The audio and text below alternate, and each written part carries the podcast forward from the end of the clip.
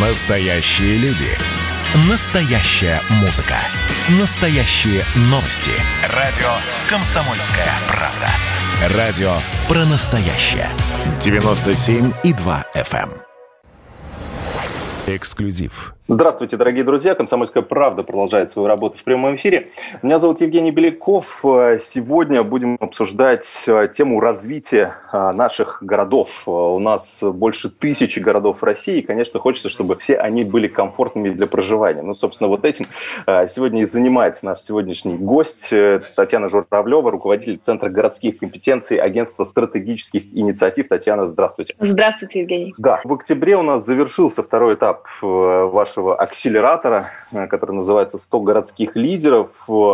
А, и вот в этот раз до финала дошли э, проекты из 27 городов России. Вот в целом э, расскажите какие-то наиболее интересные, уникальные проекты, которые и впервые реализуются, и которые можно было бы, наверное, масштабировать и на другие города. На самом деле в этом году у нас действительно случился один из уникальных а, для мира даже проектов. Есть всего два аналога, которые не представлены в России России. Один аналог существует в Соединенных Штатах, другой существует в Израиле. А, и сейчас наша команда из города Сургут придумала вот как раз третью историю. Проект называется «Шагомер».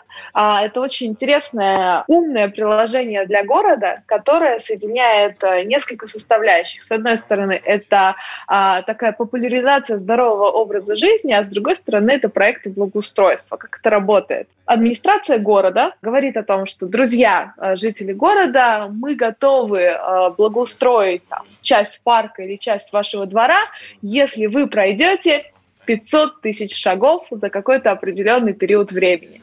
И дальше Ой, жители... Это такой элемент геймификации. Да, да, да, да, да. И то есть жители включаются в эту историю, они начинают ходить больше пешком, это считывается, считывается на шагомер при помощи там банального смартфона. Естественно, там идет проверка, чтобы не было обмана, что вы просто трясете телефон, но тем не менее, вот, вы просто, у вас считаются шаги, и тем самым вы нахаживаете определенное количество шагов для того, чтобы у вас случился вот этот вот проект благоустройства устройства. Это очень такая хорошая социальная акция, еще раз повторюсь, она направлена на то, чтобы, с одной стороны, люди ходили больше двигались, потому что это основа здоровья, нашего с вами э, здорового образа жизни, а с другой стороны, мы тем самым меняем наш город к лучшему. А аналоги, которые существуют в Израиле и в Америке, это коммерческие маркетплейсы, когда вы, э, наверное, все читали, это был огромный стартап, который, кстати, придумали тоже русские, уехавшие в Америку. Он назывался Sweetcoin. Собственно, это была история, это сейчас история с маркетплейсом. То, что ты ходишь, набираешь определенное количество шагов, и тебе доступны там разные акции или разные покупки. Условно, ты можешь обменять шаги на новые кроссовки Nike или там, не знаю, на какие-то купоны, на здоровую еду и так далее. А вот наши в Сургуте придумали такую историю, связанную с благоустройством города, поэтому это действительно такой уникальный проект, а, который у нас в стране возник. Я думаю, что в следующем году он будет еще развиваться еще сильнее. По крайней мере, губернатор а, подтвердил и сказал, что я хочу это использовать по всем городам в Хмау, и это, мне кажется, прекрасно.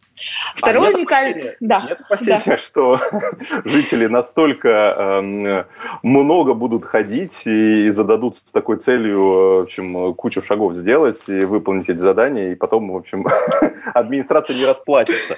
Нет, нет, но это нет, как раз э, это это же правила игры условно же задают организаторы этой платформы. Ну, то есть ага. я как администрация говорю о том, что у меня есть в этом году деньги для того, чтобы благоустроить там две, две территории.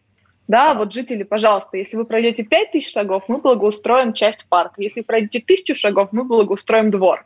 Ну, то есть, условно, как, э, правила игры на, на размер благоустройства задают все равно организатор этой платформы, а, э, а это а, администрация совместно с бизнесом, который тоже частично финансирует благоустройство родного города. Это тоже там обяза- один из обязательных элементов нашей программы о том, что у нас обязательно администрация должна сотрудничать и с бизнесом, и с общественностью. То есть это должен появиться какой-то совместный проект. Не бывает у нас, по крайней мере, такого не бывает, чтобы а, только город, только там мэр города города придумал проект, который мы помогаем реализовывать. Нет, это обязательно всегда так называемая кросс-секторальность, когда у нас три сектора, бизнес, власть и общество работают над одним проектом вместе.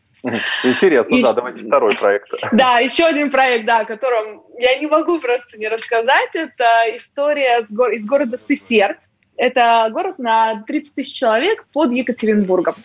Примерно 45 километров от Екатеринбурга, и там находится в самом центре города, это малый город, как, собственно, и в 70% других городах находится старый завод заброшенный. В 90-е годы он перешел в частную собственность, э, его пытались несколько раз восстанавливать, но тем не менее ничего не, ничего не получалось до определенного момента, пока там не появилась команда активистов, которые говорят, что давайте мы на этой площадке сделаем креативный кластер создадим, полноценный, работающий. А, они подключили к этому город, мы вместе с ними а, и при помощи Минстроя России, там сейчас идет благоустройство центральной части вокруг этого креативного кластера, а в этом году они его запустили, то, что называется, на коленке. Это называется а... тактическим урбанизмом, когда нам не нужны большие капитальные вложения, потому что здание действительно огромное и требует там сложных бюрократических процедур еще с точки зрения оценки, потому что памятник архитектуры, объект культурного наследия. А вокруг этого здания они запустили, создали деревянные конструкции. Они создали деревянный коворкинг, огромную сцену, на которой выступал симфонический оркестр Свердловской области. Запустили несколько помещений, их отремонтировали собственными силами при помощи волонтеров, при помощи активных граждан города Сесерти. И там начали появляться небольшие бизнесы. Например, а, самая вкусная пицца, которая была в Екатеринбурге этим летом, была именно там. Это все признавали, и проходимость этой площадки в день была порядка 4-5 тысяч человек. Для маленького города это очень много, поэтому все эти резиденты условные, которые там появлялись, они вышли в плюс. То есть э, креативный, вот можем хотя бы в двух словах пояснить, что да. такое креативный кластер? Это то есть какое-то ну, нек- некое общественное пространство, где ну, то есть и рестораны, и, и все остальное, то есть или как? А, Представьте, э, давайте так, давайте вот совсем, чтобы просто представьте себе, а, когда мы живем с вами в небольшом городе, у нас с вами есть, как правило, немного альтернатив, куда пойти работать. Либо мы можем пойти работать там условно на завод, куда-то, да, в промышленность еще оставшуюся, либо мы можем пойти в сферу услуг, продавать, работать с какими-то менеджерами и так далее. А как быть с теми детьми и с теми молодыми людьми, которые хотят стать дизайнерами, художниками, музыкантами, которые хотят заниматься IT-сферой, которые хотят заниматься рекламой, которые хотят заниматься медиа. Как правило, для них нет никакой инфраструктуры сейчас у нас в большинстве городов. Ну, во-первых, у нас к этим профессиям относятся так с недоверием по-прежнему. Это еще такие остатки, пережитки советских времен. А с другой стороны, ну, у нас, правда, нету вот такого места, где я могла бы прийти в 17 лет и заняться действительно на профессиональном уровне начинать этому учиться и делать из этого там свою карьеру. Креативный кластер — это то место, собственно, где вот все эти а, профессии могут развиваться. И самое главное, что отличает креативный кластер от любого другого пространства, от общественного центра. Это то, что там сидят отдельные предприниматели или отдельные компании, так называемые резиденты. И задача креативного кластера сделать так, чтобы этих резидентов прибыль только возрастала. Вот это вот одно из отличий. И ну, второе, да, то, что я, да, да, то, что я повторюсь, это, как правило, такая творческая атмосфера, либо там то, что называется экономикой знаний. Ну, в общем, не только картины, чтобы рисовать, но и зарабатывать на этом. Желательно, да, да, да. да, да. А, скажите, то есть какие, какие практики э, в теории могут э, сейчас тиражироваться уже в других городах? То есть вот эти две, я так понимаю, ну, в принципе, вполне рабочие э, решения, да? Или это еще 100, да, это, да, это сто процентов, это можно запускать хоть сейчас, это отлично работает.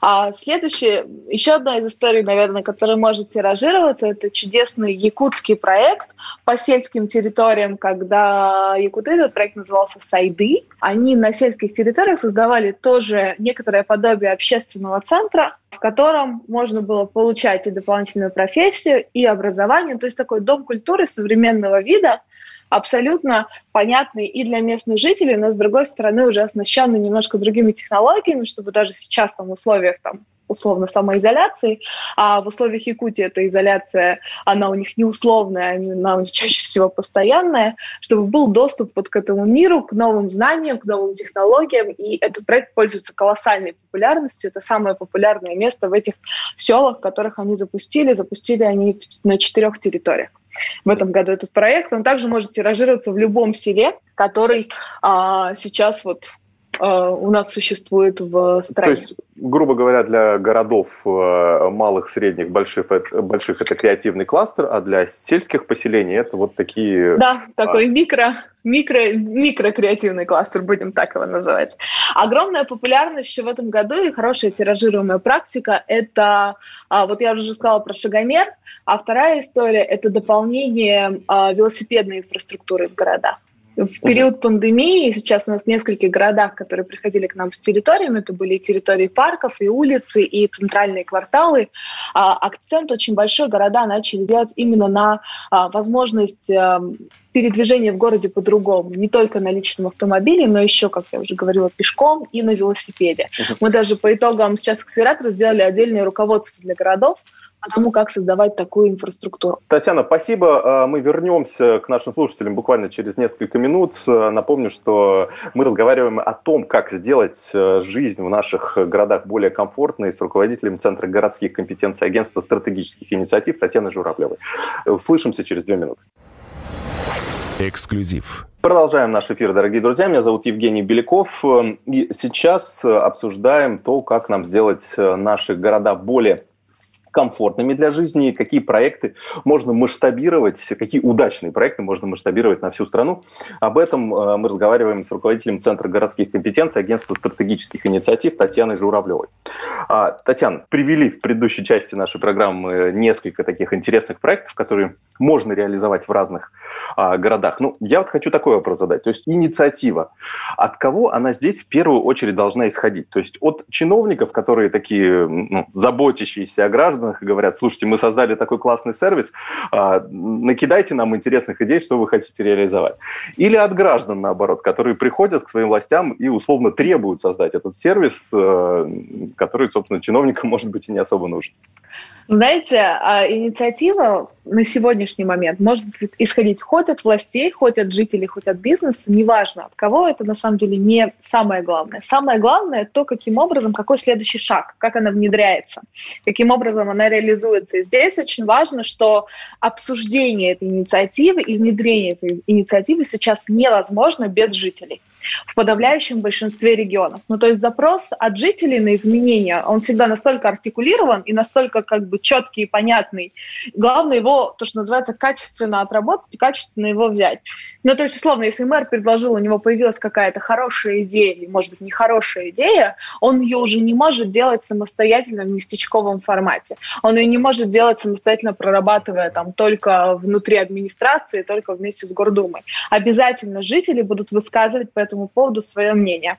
Мы а, понимая вот этот вот запрос, э, с Минстроем вместе, с Минстроем России, понимая, что вовлечение – это сейчас основа, то, что называется, всего и всех изменений в городах, и важно людей слышать, разработали стандарт э, гражданского участия, сейчас его реализуют более 20 регионов, э, к концу года он уже выйдет как нормативный документ, поэтому будет там, условно обязательным для остальных регионов тоже, когда любая инициатива по благоустройству происходит несколько этапов обсуждения с жителями когда у нас э, снижается уровень э, вот этих вот конфликтов вокруг того, каким же образом нам с вами э, делать этот парк, делать его классическим или его делать э, современным, или там строить лавочки, или там строить качели.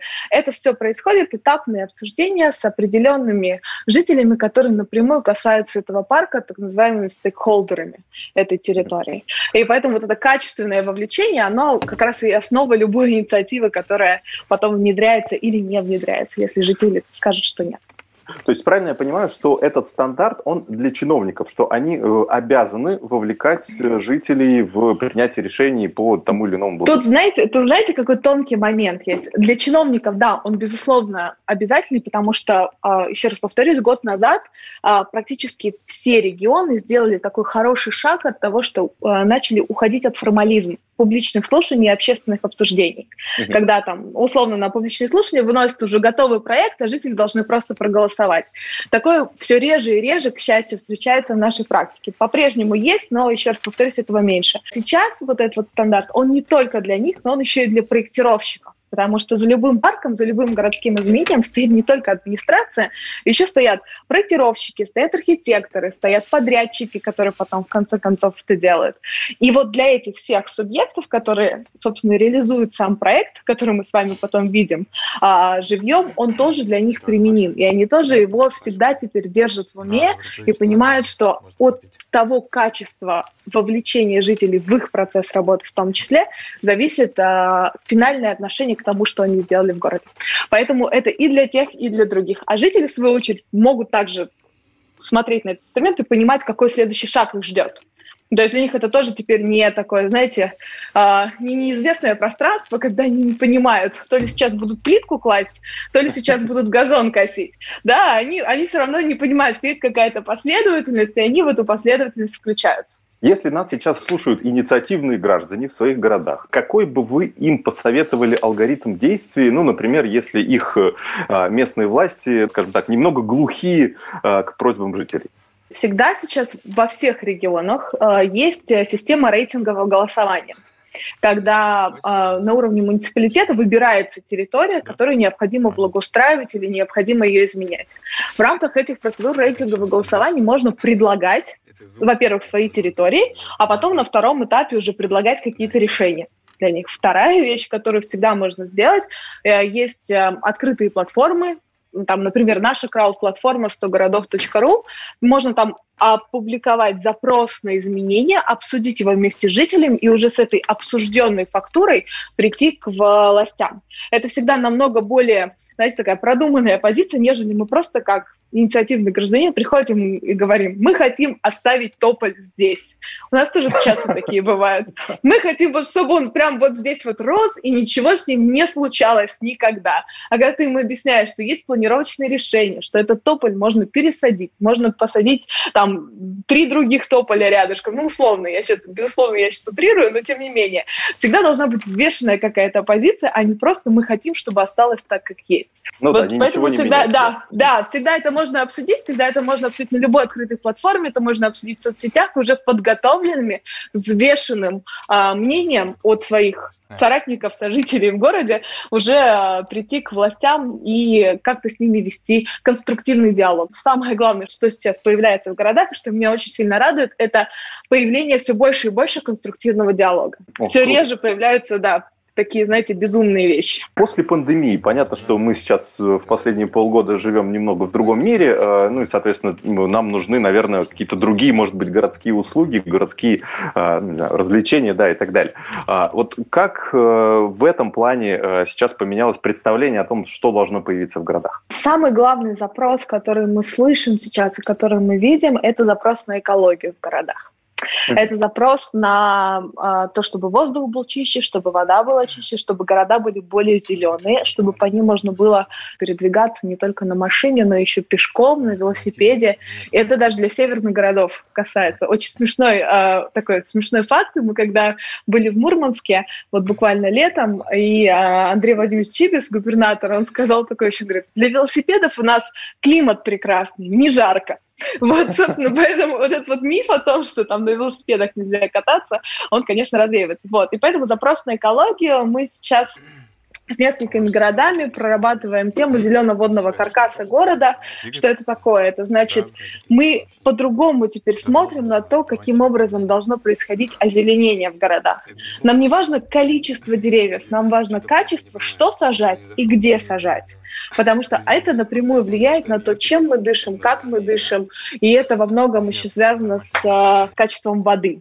Как бы это ни звучало на первый взгляд странно. Поэтому очень важно вот этот вот зеленый водный каркас города по-другому выстраивать. И иногда одно вырубленное дерево может принести больше для... А, и, пос, и посаженные в другом месте 10, безусловно, могут принести намного больше, нежели оставление этого тополя прямо посередине улицы. Ну и здесь, я так понимаю, нужен какой-то баланс между, условно, а, жилым фондом, между зелеными насаждениями и так далее, дорожками. А, безусловно, у нас есть нормативы, но помимо этих нормативов всегда очень важно а, сейчас снова вернуться к к, к оценке того, а что же мы сажаем. Тополиная роща может появиться далеко не везде, к сожалению. Не, не везде у нас подходящий грунт, не везде у нас подходящий климат под эту историю. Ну и вообще Вторая... тополя, да, такая история. Ну и вообще, да, да, тополиный пух, жара, июль, мы тоже понимаем. Такая себе история, или там, не знаю, рощу из чего угодно, когда пытаются создать. Можжевеловую рощу тут пытались в одном из э, городов создать, естественно, у них ничего не прижилось, потому что надо сначала с дендрологами поговорить, приживется тут или нет, что перед тем, как тратить деньги, может быть, лучше там посадить что-то другое. А вторая вещь, которую мы наблюдаем, это... И мы с вами все посидели дома, поняли, что из дома можно выходить не так часто, как это нам необходимо, и возник очень такой серьезный артикулированный запрос на 15-минутные районы. Наконец-то это стало звучать в, в устах наших жителей. Это потому что мы хотим... Вы... Это значит, мы хотим, мы хотим с вами выйти из дома в радиусе 15-минутной пешей доступности, чтобы у нас был магазин, парк, а, детская площадка, какая-то какая-то кафешка, ну, еще в идеале работа, но для мегаполиса это пока не реалистично, но, может быть, мы к этому придем. Но в средних и малых городах это вполне себе возможно. Вот этот вот запрос на другую мобильность в городе, когда мы можем базовые все потребности удовлетворить в рамках 15-минутной прогулки с вами пешком. Вот этот вот запрос, он сейчас очень, очень явный. И, ну и, конечно, мы, безусловно, это все будет увязываться и синхронизироваться с проектами благоустройства, изменения облика наших городов, чем мы базово и занимаемся. Спасибо большое. Э, дорогие друзья, напомню, что у нас в эфире была Татьяна Журавлева, руководитель Центра городских компетенций Агентства стратегических инициатив. Татьяна, спасибо большое. Ну, будем надеяться, что э, ваши инициативы, они э, все в большем числе городов будут превращаться в реальные проекты, которыми можно наслаждаться каждый день. Гость.